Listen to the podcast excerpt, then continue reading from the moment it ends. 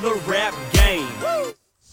And welcome back to Throttled Up the podcast. And uh, full house here tonight. Got a lot going on um, here at the uh, the t-shirt shop, and uh, excited uh, to get a chance here to sit down and talk with uh, none other than Brayton Laster, who is uh, just finished up one heck of a race in the ARCA Menard Series there at. Uh, Daytona International Speedway, which I, I, just have to say before we even get into this, guys, I, I, am really kind of weirded out, I guess, or, or just like uh, goosebumps that I just said we're interviewing a guy who just raced at Daytona International Speedway. Um, pretty freaking cool, man, and, and having him here in studio. So, Brayton, uh, I appreciate you being here, man. I'm excited to talk to you. Um, thanks for making the trip down. Yeah, thank you guys for having me. It was uh, definitely a longer journey than I thought, but pretty cool being here in person. First off, especially after everything uh, the road's gone through the past uh, two years. So thank you guys for having me. Yeah, and for those who don't know, um, you know, it's it's a it's. we're, we're a little uh, different than we have been in the past. Obviously, just doing the audio side now, and we are live on Thirsty Goat Radio and the Thirsty Goat Radio app uh, on your iPhone. But uh, kind of crazy is we're in the t-shirt shop, man. I told you when you walked in, uh, we've got stuff going on all all over the. When you guys came in, we had people counting baseball pants, and I got kids running around and dinner, and so it. We don't look real professional, and that's probably because we're not. Um, but uh, we still appreciate you being here. But I'm going to come right in with this, and we're going to go back and talk about all your history and how we got here and all this. But I'm going to come with the question that I've heard more from people getting ready for this podcast than anything else. And it's kind of what I hit you with right off the bat. What in the hell is it like to be at 185 miles an hour, bumper to bumper with somebody with another dude outside your door you can reach out and touch? So yeah, especially there at Daytona. You know, I did a lot of practice. We did about 80 or 90 or so practice laps leading into the race from the practice in January and then practice down there on Thursday. But after the race, I said if you put a piece of coal in between my buttocks before the race, it would have came out looking like a diamond. So there, there, there was what lot. an idea to fund the race program. exactly. Yeah, I say there. It was mom is definitely yeah. in on that idea. It, it, was 200 miles of puckered upness. I, I would say. And anybody who is listening who would laugh at that or question that uh, has never been on I 65 when things get tight at 80 miles an hour, let alone 185 miles an hour. So That's how I practice. I uh, went around I-465 for a couple laps, you know, especially around rush hour, you know, just zoom on the far left lane, you know, it's perfect. So, so let's go back, and, and you said there's a ton of butt puckering moments, but we, we obviously know, and, and I'm just going to, for those who may be listening that don't know, uh, not only did you just go race mm-hmm. um, in the ARCA Menard series at Daytona, but finished P13, man, and, and you had a, a tremendous weekend the whole way. I know we kind of talked. All of us thought you really had a chance of possibly a top 10 finish, and you really had some, some runs going there late, but started 15th, qualified 17th. You were second fast qualifier for the first, correct me, six groups? Uh, first three groups. First three groups, first six 18 car. cars. And then ends up P13, man, mm-hmm. in your first attempt at a super speedway. That is just dumb. I'm just going to be honest. Yeah. That's dumb to talk about. Uh, that's no disrespect to you. Yeah. I just that is that is storybook stuff. So, kind of recap for us. What was the weekend like? So yeah, we had a lot of doubters, and I don't blame them either going into the race weekend. You know, I'm a small kid from Greenwood, Indiana, from dirt of all places, and when you go to the asphalt side of things, dirt races are definitely kind of looked down on, and a lot of people didn't think we were going to do good. They thought we were going to tear up a lot of equipment, and we went down there and practice, and we ended up P11 in practice on Thursday, um, which is really cool. And then qualifying didn't have such a great group that we really wanted, but we were fastest in our group, and for a while we sat P2, which is definitely the highlight of our weekend leading up to that point. And going to the race, I never really had any practice in the two by two or even you know three wide pack racing like that. Most I only had four or five cars to practice with in the draft. So going out there on track with 36 other cars was a real unique atmosphere I wasn't used to. And we went out there and the start of the race. I had a real rookie moment. I was uh, accidentally in fourth gear instead of second gear, and I went from 15th to 27th in about 150 feet. So definitely not a good start, and I spent the next 60 or so laps there trying to catch back up to the lead pack, and we had a couple cautions, and luckily I got hooked up early with William Mullins, my team owner, my teammate, and uh, Tim Richmond was also down there. Uh, uh, Arca Tim Richmond, not the uh, dead Tim Richmond. I, yeah. well, that would have been a bigger story than even you being P two. It have been the other Tim Richmond, yeah. but. So we just got hooked up there really early on, and we started making some really good moves. And around halfway point, we were eyeing in the top 20. We're like, oh, we're going to have a good finish here. We just keep our nose clean. And we dodged a couple of wrecks really early on, and that was just part of Daytona survival. And that was not only my first, you know, ARCA Menard Series start or debut, that was my first time really in an asphalt stock car, other than, you know, 3,200 pound stock cars in a flat fifth mile. So it was a whole new world and you know the whole drafting and bump drafting thing and having somebody push you and you're going 180 185 190 at some points we were going. It was just really different and i had to learn right there out of the gate or else we were going to fall back and not really have the run we wanted. So we got a pretty good group going with about 15 or so to go. We cut the lead pack after losing the lead pack and there was about five or six of us and we're moving into the top 10 and I'm sitting here thinking in my head, we have at least a top 15 finish if we don't screw up. But it's 15 laps to go at Daytona in a race where there's 13 rookies out of 36 cars, and I'm hoping that nobody screws up. I think I would have lost the lottery on that one, and I made a move to the inside there, and we actually moved into the top 10 at one point, which is really cool. And we caught some lap traffic here with about seven, eight or so to go, and just kind of moved the momentum to the outside lane. We fell back to 14th, and then we got a late race caution, which I think hurt us more than it did help us.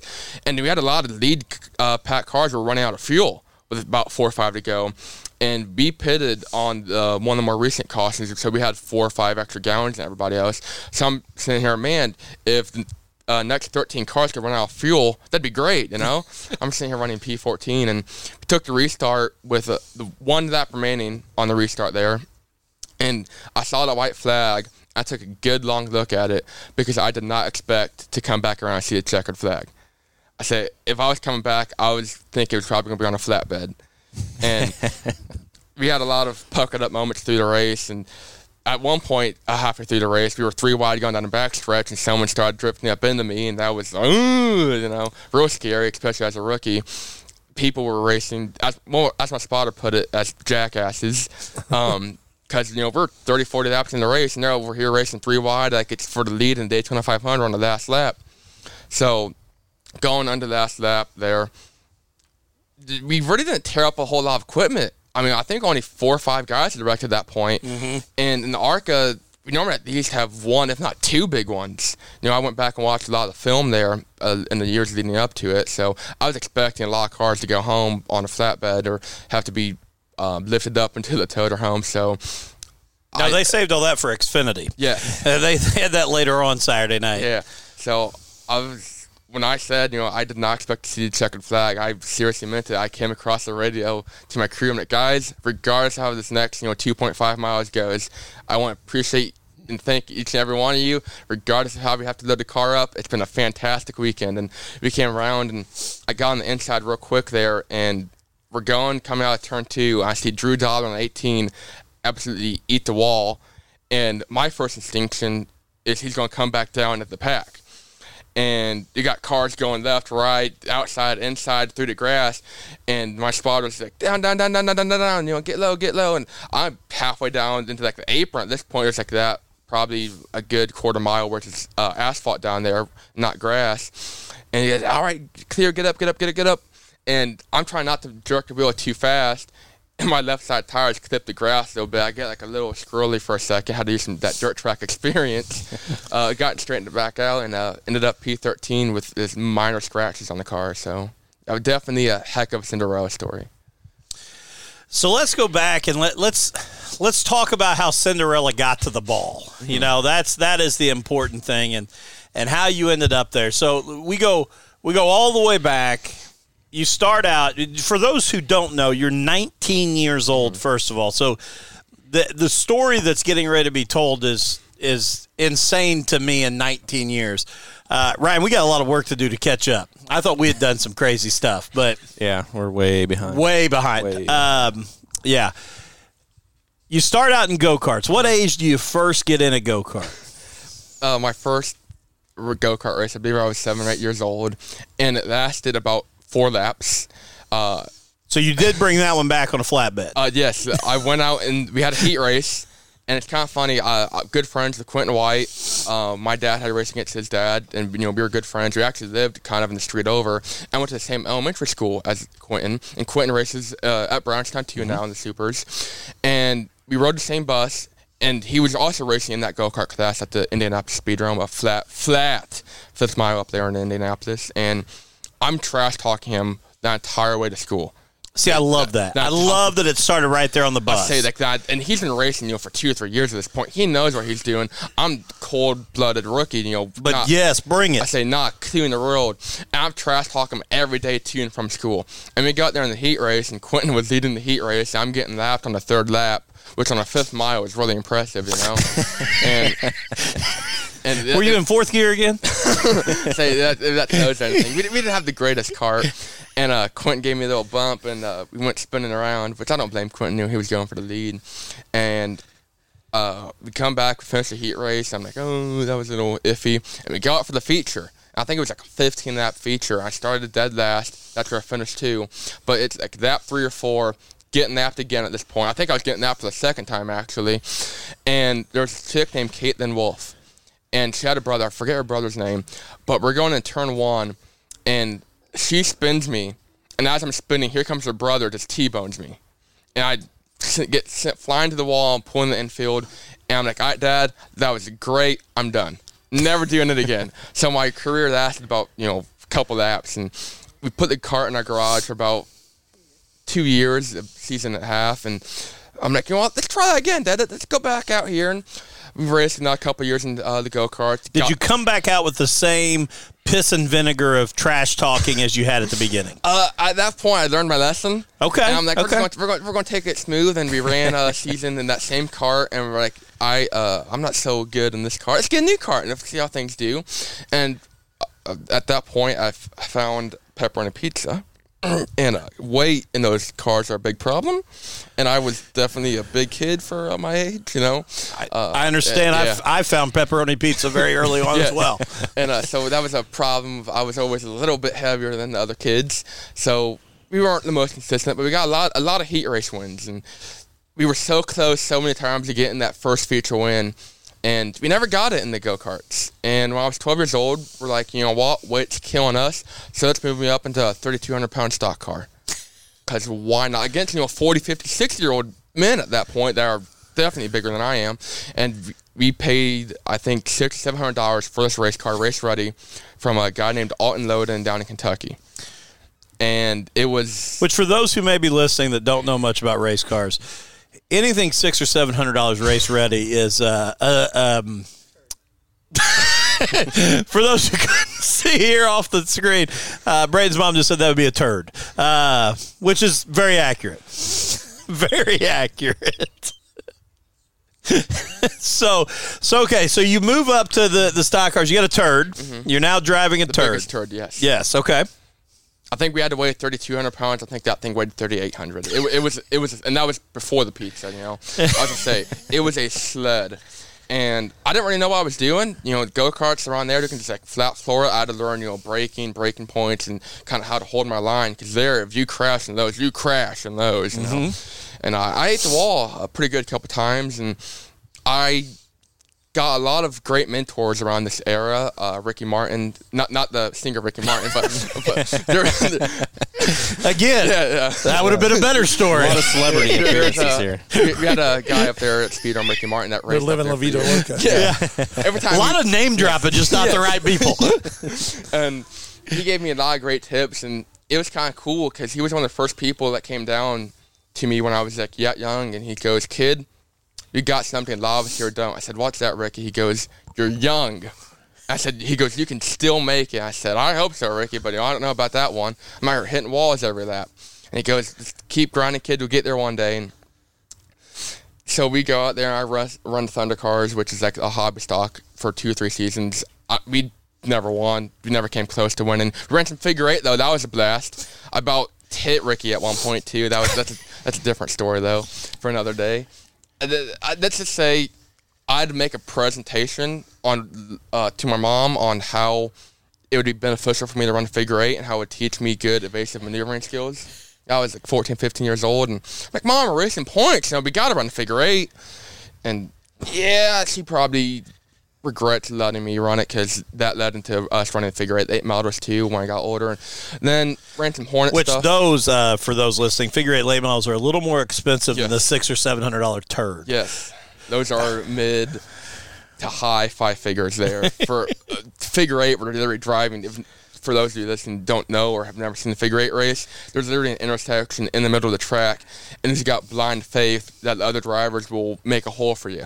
And if they aren't making a hole, they're finding a hole. If they're not finding a hole, they're finding the ambulance. You know. And, and I gotta say, and I just to for those out there, we've talked about it on here before and on our broadcast. If you've never seen late model figure eight racing, the guys that do it, it is some of the most amazing and and gut wrenching things, even for a fan, because you're just waiting for the bad to happen, and it it's amazing what those guys can do.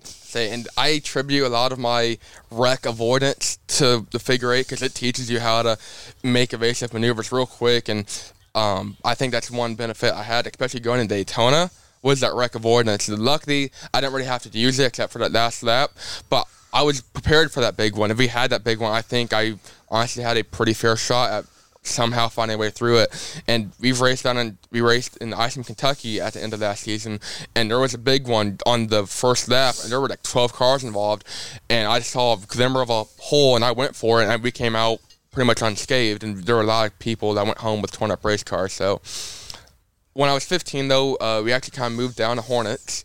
And my reasoning was, as my family, we own a tiny junkyard up in Indianapolis. And at the Speedrome, Hornets aren't like built Hornets. I mean, they're knocked the windows out. Don't even put a cage in it. Put like a seat bar and go racing. It's like fun, you know, fast to get into, pretty cheap. That's what you had, right, Ryan? Yeah, well, st- yeah, basically.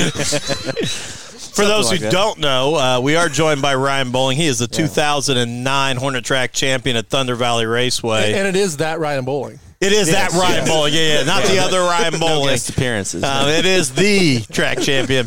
I play sorry, myself. Sorry to uh, to step on your story there, Brayton, but uh, we like to remind him all the time that he was a one-time track champion. I can't claim that I've ever been a track champion, so it's pretty impressive to me. I've never been a Especially champion. the Hornets. You know, yeah. Hornets, you know, very, very that's right. competitive class here, you know. That's right. But at the Speedrome, it's basically knock the windows out and go racing. And nowadays, you have a lot of like Hondas and Integras are just kind of dominating that scene. But back then, you could go get you know a 1998 Cavalier, knock the windows out, and go destroy some stuff and have fun doing it.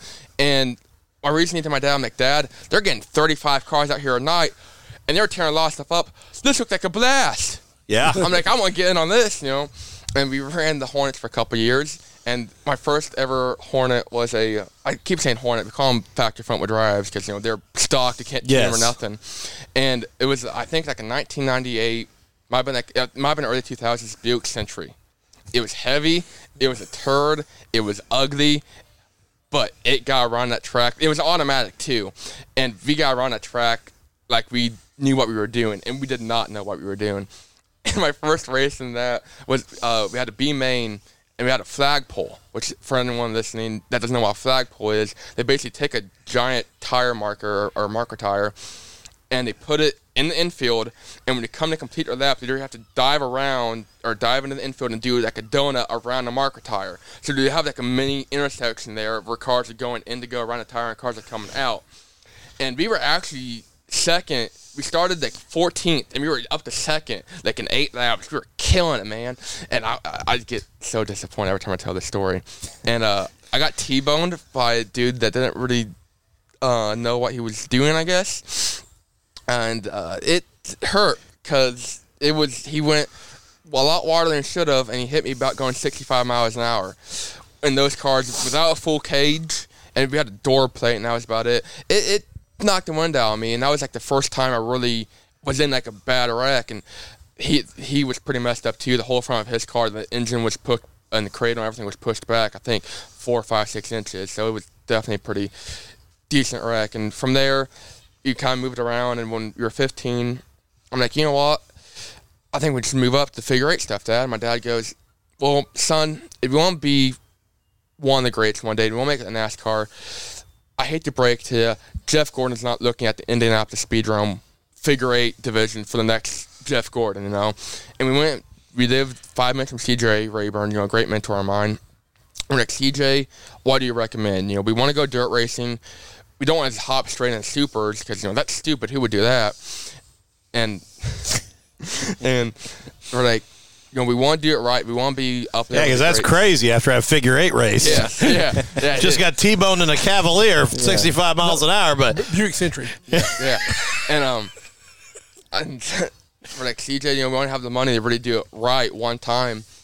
And he goes, well, if you want to do it right, you want to do it right one time, hop in the supers. And we're like, um, okay, sure, why not? And we went and we found this. We didn't even know what year it was. We were told it was early 2000s, and we got it. And we brought it back to CJ. He looked at it, and he said it was at least like a 1997 and older. So it was the car was older than I was, and that that's really impressive there. And we got like an old not older than you, Matt. No, I know. we, we, we got some old, you know, motor we had laying around, put it in it. And that's our first time racing on the Burt, training, and everything too. And we went out there our first night and talk about redneck. At the time, our hauler was a school bus that we like had ramps, and we like drove the race car into the back of the school bus. And uh, it was definitely quite the sight seeing it pull into the pits. And we went out there, and the car it was it was a clean looking car, and we're unloading it. It would destroy half the body getting out of the school bus. and I got there, and dirt, you want to get too hot, at two or three hot laps, and that's it. Asphalt, you get like 15 minutes. You know, you come in, eat a slice of pizza, go back out if you want to, you know. And we come in, or we go to Brownstown, we do our practice. Never running dirt before in my life. I I'd only seen I only been to Brownstown twice before that. We had no idea what we're doing. We didn't belong there, and we went out there for the feature, and we made the feature because I only had like 18 cars, and I'm just kind of cruising on the inside. Everyone's running the top, and all of a sudden, it's like seven, eight laps to go. Here comes Devin Gilpin flying by on the inside, and I think he ended up winning the race. And he's going on. He goes, "Man, I don't know who brought the inside line, and but I figured out that inside line got Brian. That like nobody was running all night. I hopped down there, and that thing had some speed. I was in here breaking the inside line and or breaking in the inside line for Devin."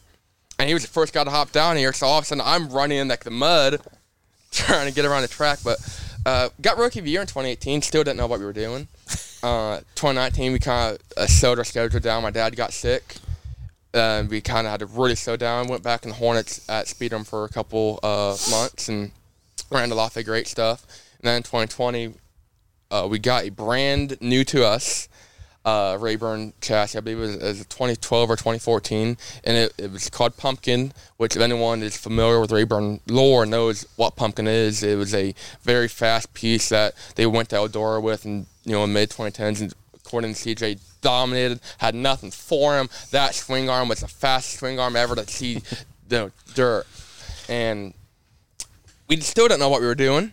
But now we had a better car, and get, went out in 2020 and had a pretty good season. Uh, we didn't really make as many races as we wanted to, but we were still going through that learning curve, especially. And then uh, in 2021, got a couple of new cars, got some different Rayburns, got a Pierce to play around with, and honestly, going in 2022, you know, we ran Daytona, had a pretty good run there.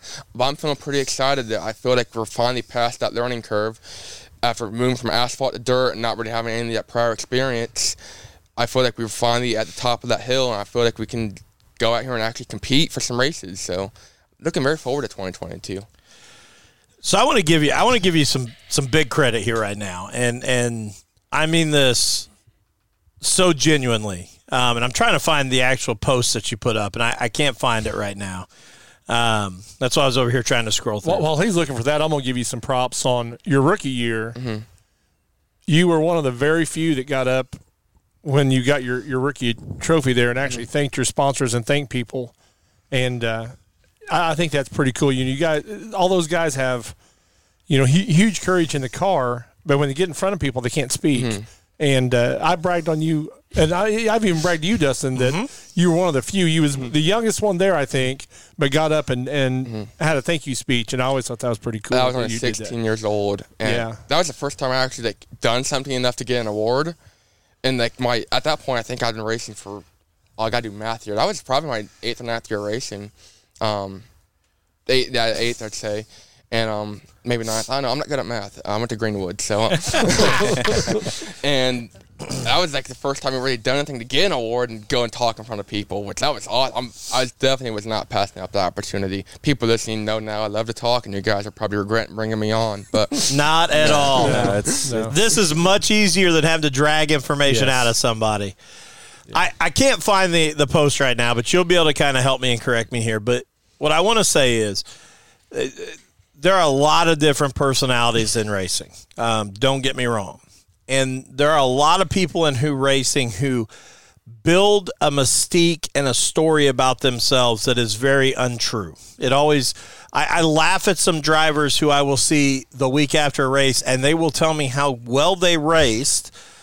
And I'm like, do you realize I was there? Like, I'm not picking on you, but they're like, man, we were right there for the win. No, you weren't. Like, Well, I, they, they were. They was just a lap behind. yeah, like, and I'm not, I'm not putting that down, but like, I'm like, no, like, just be real. Like, what I love about you, and I told you mm-hmm. beforehand, your your social media and what you do, and and you, your YouTube stuff, you are real, man. And I will tell you, keep that. Like when you sit there and you say, yeah, we ran this go kart. It wasn't very good, and I found pepperoni pizza. Like that's real. Like don't. I so much appreciate that more than you coming on here and be like, yeah, we were one of the best go karts you'd ever seen. Because I I can't look that up. I don't know. You can lie to me. Keep being real, and, and I I appreciate that. But what I was gonna say is you you put up a post, um, and I, I sorry I can't find it, but it was kind of going through your racing history and and reflecting on Daytona, and you talked about being told you couldn't race Yep. in go karts and you, you couldn't make it in, in the the uh, hobby stocks and you wouldn't make it in figure 8 mm-hmm. And my favorite part of that post was you wouldn't make it in dirt and you knew nothing about it and you even put in parentheses this one was probably true. I love that man. Mm-hmm. So many times in in the racing world, drivers and people involved have no confidence mm-hmm. in themselves, so they create this mystique. You are who you are. Mm-hmm. And I love that. And, and and you have a story to tell right now, uh-huh. man. You're P13 at Daytona in the mm-hmm. ARCA series. I just before we went any farther, I wanted to tell you that because I love how real you are. When you are bad, you don't mind getting on social media and saying, you know what, we we were sucked. bad today. Yeah. We sucked. We weren't any good. I hit three mark tires, hit the wall, you know. yes. So I just want you. I appreciate that realness, man, and that's why we wanted to have you on. It's so much fun, and and to get you talking and to see the whole story from go karts when you were a lap down, three laps in, to again. And, and that range to be P13 in the ARCA series, man. So I just want to you how much I appreciate you. And honestly, uh, we talked a little bit beforehand. We are fans of this sport. Obviously, it's why we do what we do. Your social media is definitely something that draws me back and back and back because I, even if you didn't have a good night, I want to get on YouTube and see if you posted something and what you said. Oh, that YouTube is definitely real. Say, I'm, I was, I mean, like they with some captions like, you know, we went and we spun out and we lost and we did terrible. I think that's the title of one of the um, videos, is like racing at Richmond and spinning, because I think I spun like four times that night. Yeah, terrible. ra- uh, We run a lot of terrible races, but it, you know, that's one thing I love is being real, and that is a hard viewpoint for the fans to gather. And as a fan, you don't get to see what goes on off the track. You don't, you know, maybe the pitch, but you don't get to see what goes on in the shop. You don't get to see all the drama. You don't get to see, you know, who's banging whose wife. You know, and that's just something that Which I, is not Tim Richmond or Ricky Martin. Tim Richmond, that, maybe. That may, it depends which well, not that Tim Richmond. so, But he did. he did. He did. Ricky, I think you're safe. yeah. Yeah. yeah. But I say that Speedrome's definitely a lot of uh, that going on. So I say I love going and delivering that unique viewpoint to the fans, and that's kind of why I teamed up with Mullins Racing to get to Daytona. Was I actually met them through TikTok because uh, Willie and Dinah Mullins, you know, they own the team. Dinah uses TikTok as one of her platforms to I guess express you know her viewpoint to people. And they do a lot of background stuff in the shop. And you know, see what they're working on, show all their cars. You know, they're they're real people too. They work a nine to five job. You know, they work um, on recycling trucks and uh, garbage trucks and. You go and you see them working, and then see after that they go home. They you know clean up a little bit, they eat dinner, and then they work on the race cars. And they have a pretty much all volunteer crew, and you get to meet them. You develop these personalities for these people you only see through the screen. And when I found out they were wanting some people to come down and test with them at Daytona in January, that's when I saw them an email. I'm like, hey, I race dirt. You know, think that we can, you know, come in, you know, squeeze in and get a ride, you know, maybe for the test. And like, yeah, sure, why not? You know, why, you know, why not? You know, what's the worst that can happen? You're only going 185 miles an hour. And I can think a lot. Yeah. What was it like getting that email back? Like say because was- we've all sent out that email. It's like Yeah, I don't ever get 'em ah, you back. know, You, you never get a reply. But take us through the emotions of getting that Well, email. that that's a real funny story. So I work some background is I work at um you know as I mentioned my family owns a small junkyard up on the southeast side, and I work at that throughout the day. And it was late December. I just finished my first semester co- of college at UND. Also my last semester at UND. Uh, I, I transferred. Um, to fit racing stuff, of course, and it's like ten thirty. My dad comes in. Ah, get up! I gotta go to work. And he, my dad actually owned an ARCA car in 2004, ran one race at Salem, quickly realized the sport is too expensive. He's to go back figure great racing. Yeah, yes, the uh, ARCA racing is too expensive, so it's going to go back to figure eight racing. Yeah, you know? without an intersection, how do you tear anything yeah, up? Exactly. So traded it, sold it. I, I forget what I did with it. And he had some contacts and was talking to a good bud of his. I believe it was Eric Caudell, who also runs an ARCA, about the test and just seeing, you know, what it would take. And my dad comes in my room, you know, wakes me up. He goes, Hey, Brayton. I'm just sitting there in bed, huh, huh, huh. You know, still my underwear and everything. He goes, What if they're not running the ARCA test in January? and it was like December 21st. It was, it was like pretty late in December. I said, "It'd be cool, I guess. He goes, all right, see what I can find out. And that's when I shot the email to the Mullins. And they posted like the post in like early December. So I'm like, oh, it's probably all filled out. It's probably too late. And I got an email and they're like, uh, yeah, here's paperwork. We need it like pretty quickly, by the way. Uh, here's this, all that. And like three days later, I came downstairs. My dad's sitting in his chair. I'm like, "Hey, Dad, sign here, sign here. Mom, sign here, sign here." I we just sold our soul, by the way. Um, we're going to Daytona, and that was real awesome. You know, as a small town kid, just even getting to practice at Daytona is a dream come true.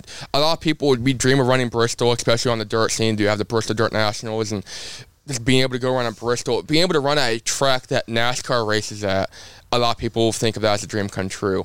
And I personally never thought I'd make it to Daytona or even the ARCA series for that matter. You know, I've been told, as you were saying, I was told I was never good enough. I was told we would never make it. And especially at a young age and moving into the hobby stocks at 12, I had a lot of the drivers in there that said they didn't want to race against me. They said I was too young, I was too inexperienced. That probably was. But at the end of the day, I was able to drive my car off the track. Might have been missing a quarter panel, but they were the ones that had to get towed back to the pits. You know, I, I played it smart, and that's generally one way I think that I like to differentiate my driving is I like to play it smart. You know, we're a very small team. We don't have the millions of dollars in funding. We don't have you know the hundreds of thousands of dollars of sponsors. If we tear something up, we're not racing next week unless you know we go in and bust our butts to fix it. So that was just real different, I think, of how I put my viewpoint, I guess, in racing. But going in and being able to, first off, talking with the Mullins, because I look at them as TikTok stars. You know, mm-hmm. Dinah has, I think, you know, 23, 24,000 followers on TikTok. And they're always like celebrities, you know, and getting an email from them was like, I thought I got an email from Jeff Gordon. and, uh, you know, went down there to the test, and that was just so. Not that Jeff Cool. Gordon. Yeah. Right, not that. Yeah. No, but one of the coolest things that I seen, obviously, you know, following the social media through the tests and the mm-hmm. race and all that, was just how the the community and you know we love grassroots racing here. That's that's primarily mm-hmm. our our focus and. You represented so many of these grassroots racers, and to see them commenting and following the social media, and and just it had to be just such a, a neat feeling to have that mm-hmm. support from from the community. Yeah, I even said, I think I mentioned in the post. I said this is for all the ones that said they couldn't be. They were told they couldn't do it. They were told they weren't good enough. They were told they were too young, too inexperienced. This is for those drivers right there, and just being able to go and represent the grassroots racer, the nine to five worker. Being able to go represent those guys on such a national level and prove that a small town kid can make it to Daytona and do good at Daytona too you know, P13, not scratch. Well, okay, there was a scratch in the car. I blame Dale Quarterley for that. that, that Dale Quarterley, you know. Um, but that was just real cool. And uh, leading up into this, there's a photo on Facebook. I was at the HARF banquet, the Hoosier Auto Racing Fans Mm-hmm. banquet in late January. And Tony Stewart was, yeah, that Tony Stewart. Yeah, the, the, Tony. the Tony Anthony Stewart. Yes. And he was there. I'm like, oh, that's cool. Tony's here. And my dad goes, all right, let's go talk to him. I said, let's what? I'm like, we're, we're going to talk to the Tony Stewart. And he goes, why not? And we go up, um, shook my hand. I'm like, hey, Mr. Stewart. First off, you probably thought we were idiots because, you know, Mr. Stewart, you know. and probably thought we were just some redneck fan asking for a signature. But I'm like, hey, I'm making my debut at Daytona here in a couple weeks. I come from figure eight racing, dirt racing. How do I survive? And he goes, well, there's not really a formula to it. He goes, just listen to your spotter, you know, make sure you know what you're doing, and make sure you always have like a hole out. And he gave me a lot of great advice, and I'm God, that's pretty cool. I got to talk to Tony Stewart, and then I'm sitting here on Reddit, which for some of our older audience that might be listening, Reddit is like a social media platform similar to Facebook, and they have like different groups of subreddits, and there's a NASCAR subreddit, and I'm sitting in here and I made a post about you know going to race ARCA at Daytona, and all of a sudden Chase Briscoe, and it's got like a verified check mark next to it, so it's the the Chase Briscoe, not the other Chase Briscoe, you know. and Chase Briscoe's commenting, "Oh, dude, that's so cool! You want to see another Indiana guy, you know." He goes, uh, he goes, "I'll be in the broadcast booth. You know, anything I should know and stuff like that." Sitting there, I'm like, "Oh, that's so cool!" And then Dale Earnhardt Jr. was also on that subreddit a couple days later, where he was doing like a AMA or Ask Me Anything, where you could go in and ask him a question, and he'd come in there and respond. That that that Dale Earnhardt Jr., not the other Dale Earnhardt Jr. Um, and he goes on. I go on there. I'm like, Yo, Junior. First off, this is awesome. Thanks for doing this. Ask me anything. Uh, how do I survive at Daytona? I'm like, you're obviously you know the, your family is like the king of you know super speedways, and he went on there. He actually gave me a lot of great pointers too, and so I'm like, this is cool. I got all this like professional knowledge. I'm gonna go out here. I'm going to do great. And going And then you're going 185 and you don't remember any of it. pretty much, yeah. I'm just going into it. They said they're the puppet and their spotter's the puppet master. Their spotter tells you to go high, you go high. Their spotter tells you to go low, you go. Their spotter tells you to take a poop, you take a poop. You know, I was saying that was pretty much. Did they ever tell you that, just out of curiosity? I know, but it did tell me to breathe a lot. Which Oh, that is honestly something you forget to do during during the practice down there in January. Top in the car, Willie, a team owner, he goes, breathe. Don't forget to breathe. I know it sounds stupid. And I went out for the first, you know, 10, 15 laps. I come in, I get out of the car, I'm like, that was probably terrible on the mic. Um, but I'm just like, it's out of breath. And he's like, you forgot to breathe. And I'm like, I think I did. and it's something you you don't think about. And during the race, the spotter you know, I'm go- out there racing at 185 miles an hour. The spotter has to be going at 295 miles an hour. You know, it's like, you know, half back, half back, half back, quarterback, no help behind no help. All right, you got your P4 and pack of six, you're doing great. Take a breath, take a breath. All right, half back. It sounds like an auctioneer, and so sitting there having to remind you take a you know take a drink, take a breathe, breather, no deep breath, deep breath. Here we go, and just, it's stupid sitting there having to you know you're like oh man, you know, I'm on this level, you know, to think you're your own driver, but it's a team effort there at Daytona, and especially with me being new to the whole spotter concept and mirrors even I haven't ran in a mirror except for the figure eight stuff. You know, in the past you know four or five years, it's dirt. We don't run mirrors, and we don't. We have, we have a spotter, and it's a guy in the two beers deep with two LED sticks in the infield. You can't count to six, and um, Six. Three's tough. Yeah. Depending on how many teeth they got. say at a speeder, I'm just gonna put a group of twelve together and count six teeth, maybe between a dozen of them. But I say I have Kyle there. I call him Crip, my my crew chief. Uh, he's he he was in a figure eight wreck a couple years ago, and I the trailer figure eight race because the figure eight race isn't uh, exciting enough. They went out there and we put trailers in the back of the cars. Oh yeah. Because why not? And he went out there and um, he got hit because he decided he was going to have a demo derby and he broke his hip. And so I called him a crip. He's like hobbit around. He, he, he's good to go now. I still call him crip. And uh, we, we we try the stick thing. And I'm not I'm not gonna lie. I don't look. It doesn't matter where he's at. He can have bright LEDs. I still won't look. No, normally I'm too busy to there like trying to clean the mud off my windshield because I forget to put tear offs on half the time. Or if I, you know, do put tear offs on, nor- normally backwards, or I have it to pull the whole Pull the whole off. thing. Yeah. so sitting there, and it's a team effort. You know, listen to your spotter, where the cars are, and if you want to get on the inside, you have a split second to do it if you're in a pack, and if you hesitate at all, you're going in the infield, you're going in the wall. So it's sitting there and getting used to the whole spotter atmosphere. And my spotter was a rookie too for super speedways. Uh, he, you know, he spotted for the 500. He spotted the Xfinity series a lot, but I, I might be wrong there. But I'm pretty sure it was for first super speedway race. And uh, Jesse Vaughn was his name. He did an excellent job. Kept me out of trouble. Kept the crew out of trouble too, especially after the race. But al- al- although I did hear they got in trouble at the airport, someone tried to take a knife on the plane. Um, I'm not sure who that was. I believe that was our PR guy. Um, they made they made it back okay though. But yeah, yeah, it was just, it's a it's a fun story, Daytona. You know.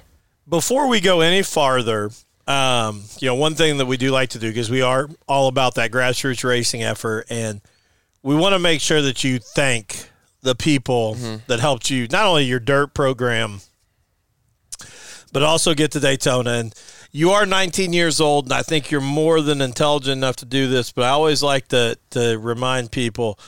Uh, don't forget to thank mom and dad Yes. because she's within arm reach of you. And I've not known her very long, but I've got a feeling she'd reach over and just rake you right across the face if you don't. Uh, I guarantee, you know, I guarantee. I said, no, I'm very thankful. You know, I have the parents that I do, and I've talked to a lot of kids, and that was one thing we are talking about. You know, grassroots racers looking up to us. I've had it. all- I, I'm on Discord a lot for this older crowd. It's uh, uh think of it as emailing, but the cooler emailing that gets like text messages and but on a computer and stuff. And basically, we're talking strangers from the internet, but we help form a friendship, which is like, awkward because you never meet them, but you know play all kinds of games with these people and people I've never met in real life are sitting here and like, oh dude, that's so cool to get around Daytona. And you know, I've met them on Minecraft, met them on iRacing, I met them on all kinds of games, but met a lot of kids that I don't really know, but they're friends. They're part of this like groups I'm in,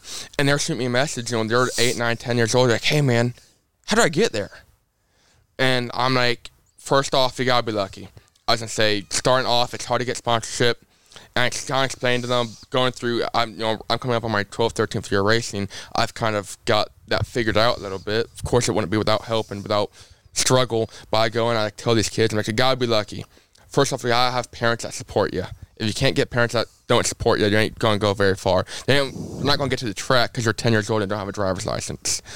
And that is just one thing I'm super grateful for is having fantastic parents. That one, my dad, you know, he's owned race cars, he's raced before, he gets it. My mom, ooh, you know, she Yeah, she she is understanding enough. She understands, you know, the staying at the shops until two o'clock to get the race car done. You know, she's very understanding. She's always been, you know, my number one supporter. And if you don't have people behind the back and not supporting, you, especially when they're starting out, you're not going to go far. And I'm just very grateful to have the parents that I do, and definitely without them, I probably wouldn't have been out of go karts because I've developed these friendships, and it's almost like a big racing family over the years. And a lot of it is, you know, people my dad knew growing up and, you know, racing with. And now I'm friends with their kids from the racetrack or even friends with, you know, my dad's friends, which is kind of weird. You know, I'm 19 years old hanging out with like 40, 50 years olds, but, you know, I'm cool with I it. understand that. But, you know, it, it's cool because, you know, You're we're, not 19, dude. you know, we're all there. You're not 40. But, you know, we're, we're all there. You know, we have the sim- similar interests. You know, I'm not sitting there drinking a beer with them. You know, but that's still one thing. That's a difference, too. yeah. I'm sitting there, and you know, we're G- give him two years. yeah, we're, we're, we're, we're real people, you know, and sitting there making that big racing family. It's just one thing that I feel like people overlook. You know, they sit there, they look at the cost of racing, like, oh, it's gonna cost this much money, and they're like, we're going to tear stuff up, and there's no point. It takes fun out of it. Even if I go out here, I hit the infield marker tire at Brownstown, which when you talk of Brownstown, I don't know what they put in those things. Um, I know Casey White had a rough year this year. I think he hit it a couple times. I know my rookie year, I hit it three or four times. They do not move. No. I don't know what. I don't know if they put concrete in them. I think they do put concrete in them, to be honest. Because I hit one my rookie year, and I didn't have like a whole left front suspension afterwards. now here's the best part about that story. It was in the far side of the track. I never told my dad that I hit it. Until we come in the pits after the feature, and the whole left right suspension is just like destroyed, bent, angry. Like, he goes, "What'd you hit?" Oh no, dude, I think I hit a rock or something. and um, Boulder. yeah, so, and it was like an hour and a half later. I'm like, "Hey, Dad, uh, I was going back. I was watching the GoPro footage, and I hit that marker tire out there." He goes, "You think?" But I'd say it's. I forget where I was going with this, but yeah, um, Thanking your sponsors. yes. so it's definitely a big learning curve, and oh, that's the whole family thing. I would say even I go out there and hit the marker tire, and you know my crew and stuff, they can back me up on this. I'll come in. I might be a little, you know, upset for a little bit. But when we go to Waffle House at the end of the night, I'm having the time of my life, you know. And that's you gotta look at the fun of things, you know. That's what racing's about. Is sitting here having fun. And when people sit there, they try to take the fun out of it. They look only at the cost of things, which I don't blame them either. But so you got that the fun you have and the moments you create are priceless. And even down there at Daytona, I was talking. There's a man, George, that was on the Mullins crew, and he's. I'm not saying he's no spring chicken, but he's definitely little up there. And he goes, "That's one thing a lot of guys, especially this level, forget is to have fun and smile." And he goes, "That's one thing I love about you, kid. I've looked at it every single time this weekend, and they're always smiling." Little did he know, I just had a crap ton of vitamin C and you know bananas, and I was like, you know, having a lot of energy going through my system, but say, but it's just you know important that you just remember those memories and don't look at the cost of what it's going to make to go racing, but look at the cost to like, have those precious memories, and that's Absolutely. something that people just really overlook. Did, did you wear the pepperoni pizza helmet down there? Oh, we got a brand new pepperoni pizza helmet. Awesome. Brand new. Like, we spent nine hours wrapping in our living room. That taught. It was a team effort. Remember those precious memories? He was he was supervision. yes, yes. I can tell who did the work. Remember those precious memories we're talking about? That's not one of them. You know, that was nine hours of pain, cutting, and screaming at everyone. Pull on that side, I need light. You know, but yeah, we got a brand new pepperoni helmet for that because Coolest helmet in racing. Yeah. It is. I It's- think so too, yeah. The See, coolest I got helmet. it for the radio hookup, and I didn't realize they make a kit that's like rivet to the side of your helmet, so we didn't even have to buy a new helmet. But you know, it's part of the learning curve, I guess. You're going to Daytona, you need a new helmet. Exactly. Yeah. And, and I loved when you took the the media photos for Daytona when you're down there for photo day, and the the pizza helmet is in the photo. Like that is so iconic. And you again, you go back, and it, it goes back to what you just said though. So many people take this so serious, and I, I'm not. I get it. I get the amount of money that's in it. I get, uh, you know, everybody wants to win, but for you to go down there and just say, "This is me," I love that. Mm-hmm. And I, I think it. I think you're how loose you are definitely leads to your success. Mm-hmm. Then I walked in the media room, And first off, the suites down there are beautiful. Is in one of the suite rooms. I wouldn't mind just standing there. I walk in and they got like a bar set up and everything. I'm like, I don't know, we should be giving drivers, you know, having a bar right here next to the driver, like media station, but I don't judge. I'll walk in and you have a couple like the ARCA PR guys and media guys, and one of the guys goes, hands down, favorite helmet I've ever seen. He goes, I've been doing this, you know, for like a decade. Favorite helmet I've ever seen. I'm like, that's awesome, you know. Said pizza helmet. I say it. I've been running that for what three, four years now. Uh, I got it for, uh, your first one was you were still in high school, so Like I think my I was in the uh, 18, I think, 2018. 2018. Yeah, I say so. Since I've been dirt till As 2017, I say, I, 2018. yeah. that's the only helmet I've ever seen you wear. Yeah. is- Yeah. is- I say that was the one thing. You know, like people go all out. They have these cool looking fire suits, cool gloves, cool boots, and they have like a plain white helmet. I'm like, if we're gonna go big, you know, Go helmet. yeah, Oh, go yeah. helmet. that's the only thing we can see while you're in the car. Exactly. You know. Yeah. So who else? Who are some of those sponsors? Who are those people? I want to make sure you get them out and say thank you. Yes, I'll say, of course. Because you know, Pepperoni Pizza doesn't sponsor you yet. I wish. I wish. if Fingers Papa crossed. John's is listening, Shaq, I know you're the big guy there now. Eh, right here's your opportunity. There opportunity. to go. I say, yeah, of course, my parents and Gary Driver Big Head Pizza. Gary Driver, Big Head Pizza, yes. I say, as long as you serve like a thick crust pepperoni, I'll come on he's board. got You it. know. He, So- he does. I'm like, go bring me, put a table in front. You know, we can bring the race car and everything. But uh, you know, my parents, IndieAutoRecyclers.com, have you know our junkyard there have helped us out tremendously. Image 13 Photography, Edco, you know Eddie and Don the Van Meter, they have helped me a lot throughout my career, and definitely I would not be here if it wasn't for their support. Jimmy's Diner up there on Shelby Street. If you're looking for some good home cooked, greasy cheeseburgers, Jimmy's Diner there. Uh, uh, yeah, say Insulation, Tim Logue definitely helped us out with Daytona. Affordable Towing came on board. The Hook Towing came on board. Helped. We that was one thing I also loved about Daytona. We went out and got a lot of local sponsors, and it was definitely a grassroots effort of getting a lot of people to come on board and help us out there because Daytona it's expensive. Mm-hmm. A set of tire. People can complain about dirt tires. Twenty four hundred bucks for a set of Daytona tires. Twenty four hundred bucks. for a That's set not of that's not even the rims. That's just the tires. How many sets did you go through in there? Lu luckily, luckily in ARCA they run the hardest tire I've ever seen. I said you put your fingernail in it, it pushes back. You know, so you only have to run one set. Unless you're one of the top tier teams, you want to show off you got some, you know, moolah, then you can change, you know, a couple sets. But I'd just come in and rotate them. Yeah. we ain't got money for another set. We'll was- just rotate them. I them. say I pulled the uh, cars, uh, the movie Cars method. You know, no tires, just gas. so that's what we did, just gas every time. We did have a bit of a worry on the pace app. I about hit somebody, and I had to. Um, someone stalled. I don't know how to stall going 45 miles an hour, but it's Daytona. I guess anything can happen.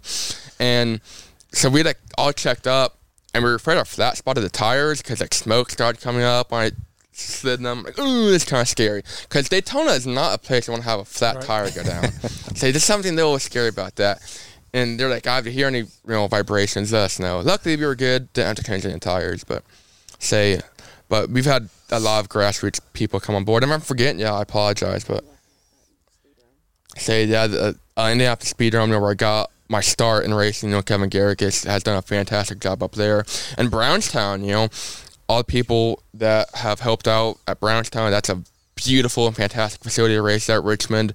Uh, we got third down there in Richmond the first time we really ran competitively for points. The Pinos family have done a fantastic job down there too, and it's just a lot of you look at you know my story and we never really had that million dollar sponsor. We never I didn't have the last name. Actually, Laster is a terrible last name for a racer.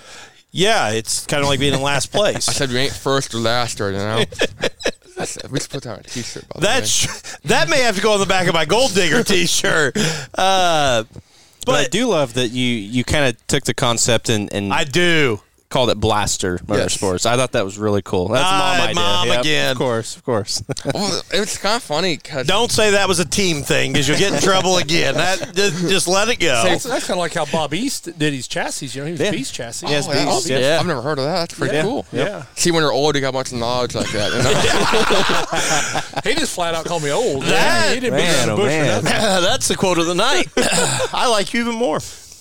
You got to be careful. He's on the mic at Brownstown, so Yeah, I can get you, man. So don't, I, don't worry, I'm not running up front very often. So I do want to Talk about the back of the pack. I, he talks about the first and the last term. Um, but I do want to throw it out there for any for anybody who's maybe listening that that here's your story that wants to come on. You know, are you still looking for sponsors? Yes. You, you you looking for people I that may be able to jump on? See that Daytona was a one down the Mullins. I'm grateful I even got to practice at Daytona level and race there. It's a huge moment in my career and something I'll tell my great great great grandkids I'm 112 years old. Hopefully I'm 112 years old, but um, although it's uh, dirt track not so it's probably not helping with that. Um, I say, but you know we're of course looking for more uh, funding and some more marketing partners to come on board for Talladega which is uh, definitely a national spotlight. So that'd be a great opportunity for people to come on board there. And then ARCA, they run dirt races. They run Spring, the Flat, Springfield, and DuQuoin over in Illinois, I believe. So we are That's a, definitely that's a big mile dirt track over Yes, in Coin. Yeah. yes. So we are definitely going to try to get some uh, marketing partners and funding come on board for those races. So we're definitely looking for some people to come on board. If you're uh, listening, you want to make it to national television, uh, blastermotorsports at gmail.com is the way to go. So If anybody is wondering, I don't think we brought it up, but even with all the ARCA stuff you got going on, and we wish you all the best, you still will be back in the late model and racing. Oh, 100%. dirt. We, we got brand new body on the Gold Digger. We got, by the way, that's spray painted, if you couldn't tell. That's some high quality, like four dollar can spray paint from Walmart. Um, but here, here's the good thing about that too: is you run like just like the basic black vinyl on it. I don't think mom's looking too happy over there. I just exposed us, but I say when I go out here and I hit the marker tire, or someone hits me, we just take some spray paint, and rattle back over it. We, we take two cans to the track with us, you know. So you got touch up paint all the time. He's Yeah. always fresh. Always. It's, When he hits the marker tire and it falls off, it's gold flake. I say we, we replaced everything but the driver's side door because I, I guess I you know looking out for myself and I, everything got destroyed in that car kept with the driver's side door. So I just see the whole front bumper ripped off, and you're over there with a can of spray paint. Just, hell. well the chassis when we got that car it had a red chassis too. So that that's black rattle canned uh, the chassis is so. We But- don't, we don't believe in sandblasting or anything at Blaster Motorsports. Here's the thing, man. And again, I'm going back to it, and and we laugh, we laugh with you because this is it, man. It's real. It's real, and and you know, so much of the time in our sport, we try and be things that we're not, and and, and it's. Well, I think honestly, t- tonight for me has put it in so much more perspective. Of like, I hadn't really thought about how a lot of, of, of drivers and, and people are in general, and just how that it's not. that you know, everybody's got their filter, mm-hmm. and and it's nice and refreshing to see somebody who can just be themselves, mm-hmm. and, and I love it. Like, it's been my favorite episode we've ever had. So. And, and, I, and I'm going to Said tell you again, said. like it's we try to be real, and like I said when you walked in, like you know, we feel like we do a decent job with this podcast, and the media stuff we do, but we also now have this baby, which is our t-shirt shop. So mm-hmm. we've kind of transitioned things over here to do things. Like I said, when you walked in, I met you outside. I was like, guys, you're walking into a lot of stuff going on right now. It- That's real. It's who we are. I mean, we are literally sitting right now surrounded by boxes of t-shirts and hats and embroidery machines. Um, They got the hand cleaner too. By the way, I don't know if you guys have ever tasted that. I got bored at one point last year. Um, say it's orange. Smell is fantastic. Does not taste. Does so not good. taste that's good. not. I'm pretty sure it says don't eat or don't ingest uh, on the label somewhere. Like I said, I went to Greenwood. Not a very good education. Um, say not Greenwood's a fantastic place. And that was kind of cool. we had a lot, we had a lot of my teachers and that stuff that had like a I don't know like a watch party that could kind of get together. And sitting there like they watched it too down the uh, Daytona race, and we got a lot of support from Greenwood High School. And you know, I graduated just this uh, uh, past May, you know, nine months ago or so. Nine months, is that right? Yeah, nine months. Yeah, I'm not good at math. Um, just just to cover that real quick, just for our lawyers, uh, it, Race Clean Performance Products does not suggest ingesting any of our products at any point in time. Uh, fantastic on the hands, terrible on the tongue. That needs to be That's on our- label. our. That has to be on the label, man. this is what we talked about. Like, so, you know, obviously, Race Clean is, is not at a you know a financial spot right now to to jump on board with an ARCA car. But if we get to that point, you're our guy because this is what I'm talking about. This is the marketing. Like, that's what people don't do. They're not real. They don't do this stuff. I mean, I'll go in the middle of Daytona International Speedway on the big screen to chug a whole bottle. that's what I mean. Like, know? that's that's gold. That's all we need. yeah, and, and then you'll you stomach will explode halfway through the race. It'll be clean. That's one problem. I had to pee, and they never told me how to. They could. I'm, I'm sure the Cup guys. I've heard a lot of stories. They wear They just go. diapers. Yeah, Oh, they yeah. just go. Yeah. Actually, Yeah.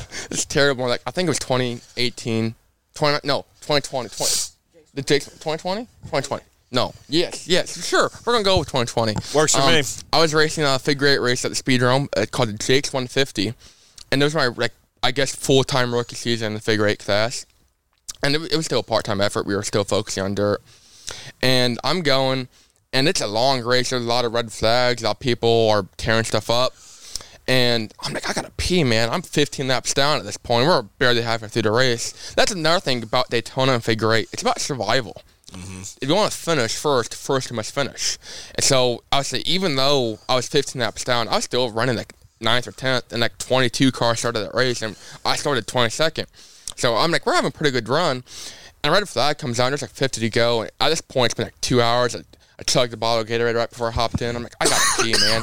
So I come in off track, and then we don't have any cold pit, hot pit rules. Just come in for whatever. Come in to get a piece of pizza if you want to. I come in, and the off track gate is conveniently right, or the on track gate is conveniently right by. There's a water hose for cooling the car down, and the bathrooms. I pull in. I'm hopping on the car, and Chad Sizemore, one of the other figure eight drivers, he's wrecked out at this point. He's walking over. He's like, I got it. Hop back in the car. He's grabbing the hose. Think I'm overheating. I'm like, no, Chad, I gotta pee, dude. I'm running in, the bathroom unzipping. There's like a line in there, of course. We got like a trolley. I'm like, You're oh, standing there in your in the race fire suit. suit, yeah, helmet, everything's on. I'm like, I'm, I'm like shoving people to the side. And I'll walk out, and my dad and uh, Ryan Bullock, KGB Racing Engines, uh, he builds a lot of good engines for us. Speaking of sponsors, uh, KGB Racing Engines uh, help us out a lot too. Uh, they're standing there, like, "What's wrong? What do you want to do?" I'm like, "Had to pee, man. Just had to pee." And my dad, I was gonna say, my dad. I can't repeat it on the podcast, but it was something upon lines. If you ever do something like this again, there's gonna be some. Uh, I'm probably not racing if I ever make a piss. We call it a piss stop. Yeah, I love it. Um, I, I will say we ran um, a two-hour enduro at uh, what's track? He- Twin Cities. Twin Cities? No, Is that the Rock Crest? No, It's Rock Crest, Yeah, yeah. Rock, yeah. Uh, at Rock Crest before it was Rock Crest, back when it was cool. Um, now I'm sure it's gonna be great this year. Um, but we ran a. They had a two-hour or 200 laps enduro, whichever came first. I didn't know the or part. I thought it was two hours. And this is a great story. My first ever daily driver was a 2002 Hyundai Elantra GT. We paid 200 bucks for it. And what it was, some old lady had it, and she had a big battery in it for some reason, and it kept shorting out the ignition um, fuse because the ground kept hitting, or the hot kept hitting the, uh, the quarter panel and like shock and stuff. I don't know. So I electrical tape it, you know, no need to get smart about it. Just put electrical tape around it, you know? Easy big fix. Yeah. And um, after I was uh, done driving for a couple months, uh, the clutch went out on it, so I got a different fun car. I got an Integra. That thing was a blast to drive. Um, we put a new clutch in the Hyundai, and we're like, you know what? We're gonna make it a race car. And we spray painted numbers on it, and we put a door plate on it and like a seat bar. We put blow up doll on the passenger seat, and we took it that two hour enduro down here at a rock crest, rock crest. And uh, when I say we were slow, I mean we were slow. Like it was. Well, the biggest problem was we left outside and a rat got through and like ate a bunch of the wiring. so we had, we had we had to go in and just like find like 12 gauge and like 10 gauge copper wire for some like tiny wire. It just didn't look good and something. It was like in limp mode. So I'm sitting here driving around the track with an OBD scanner in my left hand, clearing the codes on the car while we're driving. and so I'm I'm like trying to shift and I'm running out of hands and it, it just didn't go good. Um, but I had, a, I, had a, I had a radio in there and I bought this radio just for the car so I could listen to music while driving. Had Bluetooth and everything. Cause I still had like the middle console here. I had my phone in there. I was rocking on some '80s like pop and stuff. You know, During the enduro. yeah, yes, during the race. While clearing codes. Yeah, exactly. It was fantastic. I was skipping songs. You know, we were running last. You know, That's- I had to clear codes half the time. You know, and You, you wait till the first time he races at Brownstown. Brayton, the multitasker, laster man. yeah, and I really had to pee. Because they were grading the track. They were making the track like especially rough for the enduro for some reason. You know, it's an enduro, you know, and they were like grading machine broke down on the track and took them. We were in like the lineup chute ready to go, and it took them like 30 minutes to clear it. I'm sitting there like chugging Gatorade while I'm waiting. I hop in the car. It's like an hour and 15 minutes in. I'm like, dude, I've got to pee. I'm like, I'm hurting. I'm hitting every bump and it's just like hurting. I'm like, I don't want to come in and do a pit stop because I remember the last time I did a pit stop, uh-uh, it ain't going to end good, you know? and at this point, the hood's off the car because we're trying to figure it out. I, it's on my TikTok. I have a great TikTok uh, at Brayton Laster. We came in and that track was so rough that we didn't do any nut bolt checks, so everything had just vibrated loose. So I came in for a pit stop. Shockingly, I mean, you Yeah. got a, you got a you got an ADM reader in there. Why would we think you did bolt checks? yeah. So I come in for a pit stop, and they go to lift the hood up, and we have hood pins, and they pull the hood pins off, and they pick the front of the hood up, and it just falls off. like it disconnected from like the like the hinges. So we just pick it up, my crew chief Crip, and just throws it to the side. And so I'm just out here cruising with no hood. I'm listening uh, the uh, radio. At this point, too, there's no data out there too in North Florida. This place is like a dead zone, and even right now I have no data. And so when I play this, I didn't download anything. I was just like streaming on Spotify. I found some local radio station. So I'm like, not only am I clearing codes and shifting gears, I'm also like browsing through the radio stations trying to find some new 80s rock. Not to stop you, but nobody that's ever raced at Daytona has done that. no, Nobody. no. Nobody. and I'm like, dude, I, I got pee, and uh, I'm not gonna lie, I did tink. I was wearing uh, no much underwear. I, I tinkled a little bit. And here's the worst part. You know, I had, a, I had a clock in, in the car and on the radio, and the Hyundai's come in with a built-in clock. And it was only an hour and a half in, and I did all the tinkle just so it didn't hurt so bad. And all of a sudden, I see Check of Flag come out about five minutes later. I'm like, what? I'm like, are we done? And you weren't allowed to run two way radio. I ran two way radio because we didn't have we didn't have receivers. I mean, no, receivers. Who runs those? You got a center console, let alone a race saver. I, I'll say we we got like some twenty dollar walkie talkies off of like Amazon, and we had some like my crew chief had some like cheapo Dollar Tree. We forgot the headsets too, so we stopped at Dollar Tree on the way to the track. This and sounds like dirt to me. Yeah, it's like yeah. so we stopped at the Dollar Tree and got some Yes. like cheapo like um earbuds you couldn't speak or like hear worth of uh, poop. Uh, there we go. Whatever appropriate here. Um, so I'm screaming to my crew chief. I'm like, I gotta pee, I gotta pee. And he's like, what? What? I'm like, I gotta pee. He, uh, I heard something about your dad said if you gotta, pee, and then it was all static from there. It was. I got to the other side of the track. Those walkie-talkies, they were more than 50 feet. Uh, but yeah, so turns out it was 200 or two hours or 200 without because everyone came first. Nobody wears a race receiver on a Saturday night either, though. No, no. I was, at, I was down They there. don't know the word mandatory. I was down there in Isom, that race I was talking about. We were in the heat race, and we go green for the heat race. And I'm in the race receiver, and they're like, all right, caution, caution, we're calling it back. And um, two laps later, I'm sitting there cruising, right? I'm like, okay, no one's really stopping. Also, I know I had to get destroyed from behind. Here are the leaders three wide behind me. Apparently, caution never came out. Um, but he's the dude sounded the race for three laps, screaming caution, caution. No one stopped but me and the, the other dude running second to last. and so I come in, that whole right rear cord panel is destroyed, and it's still destroyed to this day. Um, we're, we're waiting uh, to get uh, new uh, body parts for an icebreaker. We're, you know, we're, we're figuring we're going to tear something up at practice, so we're just going to wait till the icebreaker to put, you know, new right rear. let's let's just say I, I think Mullins Racing. You know, they listen to this. I think they really need to consider spray painting the car. They do. They do. Yes. I think Rust-Oleum needs to get on board. It's, Yes, on, it's like- on their TikTok. Yes, they We- raced a um the practice. That's the practice car down there in January. Uh, Willie ran an all black three car, and they spray painted it black. It's on their TikTok, and they had like Dale Earnhardt three font and everything. They were waiting for a cease and desist. Um, they got one. I don't know if they got one or not. Um, they were waiting for one though, but um. That's one thing I love about the Mullins Racing. Great people, but they're real people. you know? Yes. so when we were down there talking to Dinah, you know, uh, wife of Willie, and um, she goes, you know, I think we found like the greatest people we could have partnered up with for this, and I'm like, that's awesome. And she goes, because you know, not that I, I don't know if I can repeat exactly what she said, but something on the lines of, you know, you guys understand the stupidness of you know what goes on and. He goes, "You guys get it, you know. You're, you're used to it." I'm like, "Yeah, I'm used to all the drama. I'm used to all this, you know, redneck engineering. You know, I'm, I'm used to it all. So that was cool." Well, brother, we are at it. I do want to point Okay, out. go ahead. I don't think John Gill finished his first ARCA race at, at Daytona. Who? John Gill. No idea who that is. Oh my god. Wow. History lesson. I have no idea who that is. You don't know who Jimmy Buffett is? No, dude. You didn't come across that? that? I think there's a whole radio station in North Vernon to Jimmy Buffett. I can't believe you didn't find that I in your two hours. has a whole. Uh, well, anyway, we, John Gill was a great late model driver Mm-hmm. at one time. Dominated Brownstown for years. Yeah. I have no idea. First time he raced an ARCA race at Daytona, he got crashed out. So I would say you outdid him. Yep. So. I'm like the next Scott Bloomquist, you know.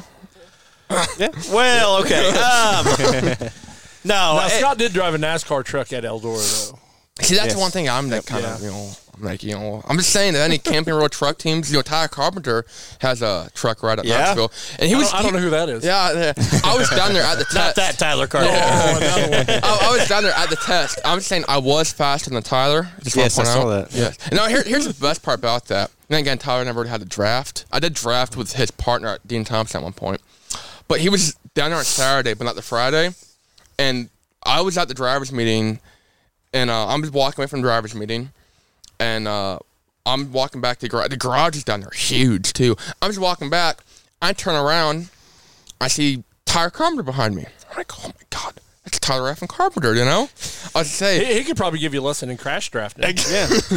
I turn around. I said, "You're Tyler effing Carpenter." I didn't say effing, but he goes, "Oh yeah, what's up?" I said, "You know, this is all. You know, I've raced against him a lot, especially down in Richmond and Iceland, and."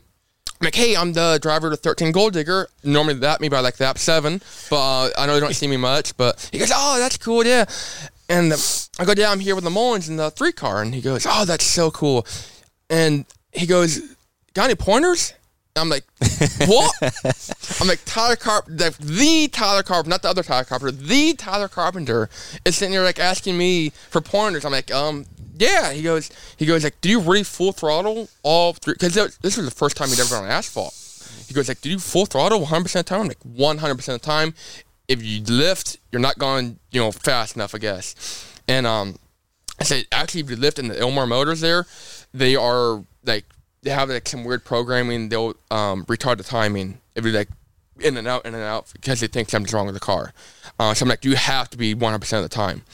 And I'm like the steering, the steering wheel, and like in a dirt car, you're real quick and back and forth. In those cars, it's you know five, six degrees maybe, even in the banking. I mean, it is super, like like real, I guess not. Sl- I guess it'd be, I guess slow steering. I guess is I don't know. Um, but yeah, and I was actually wearing Hey Dudes at the time. I had a strap in my pocket. I'm like, hey, quick question. This is kind of stupid. I'm like, can you sign my Hey Dudes? And uh, he's like, yeah, sure, it's awesome. So I have uh, now Hey Dude autographed uh, by Tyler Carpenter. Yeah, I wore them all weekend down there at Daytona. They're my lucky Hey Dudes. I, I just want I just want to point this out just just for the historian in the room. this is where we have hit in late model racing, which is really cool, honestly. He he just knew Tyler effing Carpenter, but not John Gill. Like we have hit that level Yeah. of, of movement. Yeah. Um, and that's not, that that's just that's I know Ray Godsey, Papa Ray. I know Ray. Oh yeah. And the, I, I know him because my dad made me come downstairs at like 2 o'clock in the morning. I was like grabbing some chocolate milk. He goes, son, come here. I'm like, what? He goes, I found this video of Ray Godsey getting the wind stolen from him in like Arizona in 1989 or something like that. Something like a long time ago. Long, Long time ago. Yeah. Graduated high school in 89. and um, I'd say, and um, my dad, uh. we, we, we were at Circle City. I like him more and more. I cannot wait to get Yeah. to talk at Brownstown. we, were, we were at Circle City, and my dad goes up the Ray Godsey is over Britain. And they were good friends with Britain. He helped us out a ton. That's also a huge shout out. If it wasn't for Britain, You actually take advice from him? yeah, that that that. I should say he, he's actually given us a lot of like good uh, setup advice and and you just go the opposite way. Yeah, whatever he says, do opposite. say, but that he's definitely helped us out a lot. And um, but The, the we, Bedford Blue Devil. yeah, we walk up in the uh, the Godsey trailer and Papa Ray's sitting there. My dad goes. Papa Ray, and he goes, "Hi, how's it going?" And my dad goes, "Oh, no, I'm uh, Dane." He goes, I got asked you about that race in Arizona in 1987. He goes, that, and he starts cussing out. They stole that race from me. He knew exactly off the top of the head. He goes, the promoter's son was, you know, was second. They said he was leading. He got him all worked up. And I'm like, I, I'm gonna go back to our pit and get a Gatorade, Dad. You have fun here, you know. All right, brother. We are. Well, Rockcrest is going to have a John Gill gla- uh, Classic for the super late models this Yes. year. So maybe you can run a race with a guy you don't even know. Uh, you know, we were, I run a lot of memorial races, and I've always well, worried. he's not a memorial. He's still alive. Oh. well, well, Not that John Gill. The live John he, Gill. just, he just coon hunting now. That's, uh, I run like a lot of like tribute and like memorial races, and I'm always worried I'm gonna get out. I'm like I'm gonna have no idea who's the tribute to. You. So uh, I am looking forward to the CJ Rayburn Memorial Race here at Circle City. I know we're having that. Uh, Yeah. uh, Easter Sunday, I believe. So we're gonna roll in pretty deep there in, in memory of CJ. So that's gonna be pretty cool. I know who CJ is, the CJ, not the other CJ. Which I think, I think Christian's initials are also he's Christian Jordan, so he's he's, He's- you know yeah. young CJ. We are at an hour and fifteen minutes, and I have I what, have was, what was CJ's real name? Carl Carl what? Junior. Jerome. Carl. Ju- yeah, he owned all those burger places. Carl's Jr. I we're Brayton. I'm just gonna be honest. I have not laughed this hard for an hour and fifteen minutes in a long, long time, and and I'm gonna go back I've to. not felt this old in a long, long time. you didn't feel like that when you got out of bed this morning? no. Uh, He knows how to beat a guy down, man. That's I, uh, I, I just, I, I'll be, I'll go back to it, man. We, we appreciate you, man. We're fans of you. Um, love how real you are. Don't ever change it. And Don't and play on it. let the let the haters hate. Yep. Um, proved them wrong. and and keep going, man. And and I I just want to say again, um, and I meant what I said at the beginning. I never thought I would be sitting here the weekend after the Daytona 500, the week after the Daytona 500, and the ARCA race and everything down there, and and say I'm I'm interviewing a guy in person that just finished 13th That's like place. four days later. Yeah. Yeah, and and so I appreciate you, man. I appreciate your family, what you guys bring. Um, you're always welcome back here at any point in Oh, time. 100%. I love talking. Do put a microphone in front of me.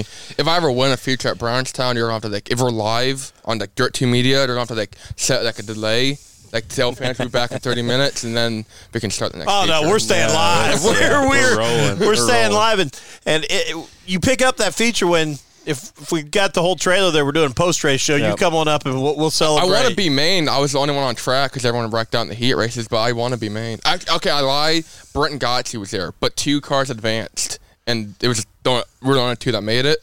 And I started in front of Brent on the first, and I don't know who the lady is in the tower. She screams a lot. I'm sure you know her. Um, she, she- she needs to quiet down a little bit. Now I just need to turn the volume down. okay, is she in here? Is she, is she in here? She's not in here. He's looking around.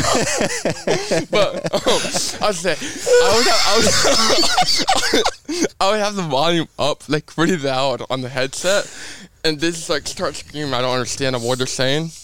Um, but she comes across. She goes, "Hey, uh, do you guys know two cars advance, right?" And me and Brenton were like, "Yeah." And she goes, "Do you guys know how many of you are out here?" I look at my hands for a second. I look over at Britton. Stick me on my two fingers up the window. She goes, "All right, you guys can go back to the pits." And I sat here. I'm like, I really want to do donuts. Say, we didn't turn a single green flag of that. I wanted to go around the track and start doing donuts for winning this B main, but didn't turn a single green flag lap in. And I'm like, you know what? No, my luck, I'll probably pop the motor. I think we went out in the feature that night and popped the motor. So probably good you know, Oh, that. I was to say, but All right, well, guys, uh, again, thank you so much for coming down. We appreciate you, and uh, uh, we'll be back. Um, I don't know how we follow this one up. I feel like we should retire, uh, but uh, guys, I mean, uh, check out all of. Uh, Bray, and I, I'm gonna- I'm going to open this up, and I'm afraid to because it'll probably end up being another ten minutes. But at least. I'm going to give you 60 seconds to give out your social media. All right, Facebook, we got Brayton Laster Motorsports because Aston Motorsports is too complicated for Facebook. I have Instagram, the one, the only, the Pizza Man. I like pizza. Twitter is the one, Pizza Man. I'm on Reddit uh, at uh, Brayton Laster, TikTok at Brayton Laster. And uh, that's uh, pretty much it. We have a website. BraytonLaster.com. Yeah, BraytonLaster.com. Links to all. What's yes. your YouTube? Uh, Brayton Laster Motorsports is also YouTube, uh, which this upcoming season preparing a lot of vlogs for. Uh, I wreck a lot. If you like watching uh, me wreck and like the inside scoop of why we wrecked, uh, I get on there pretty in depth. So All right, guys. So go give him a follow. I'm telling you, you will not uh, be disappointed. And thanks everybody who uh, joined us again. Thank you guys to Blaster Motorsports and uh, Brayton Laster uh, for joining us tonight. And uh, we'll be back better than ever. Thanks, guys.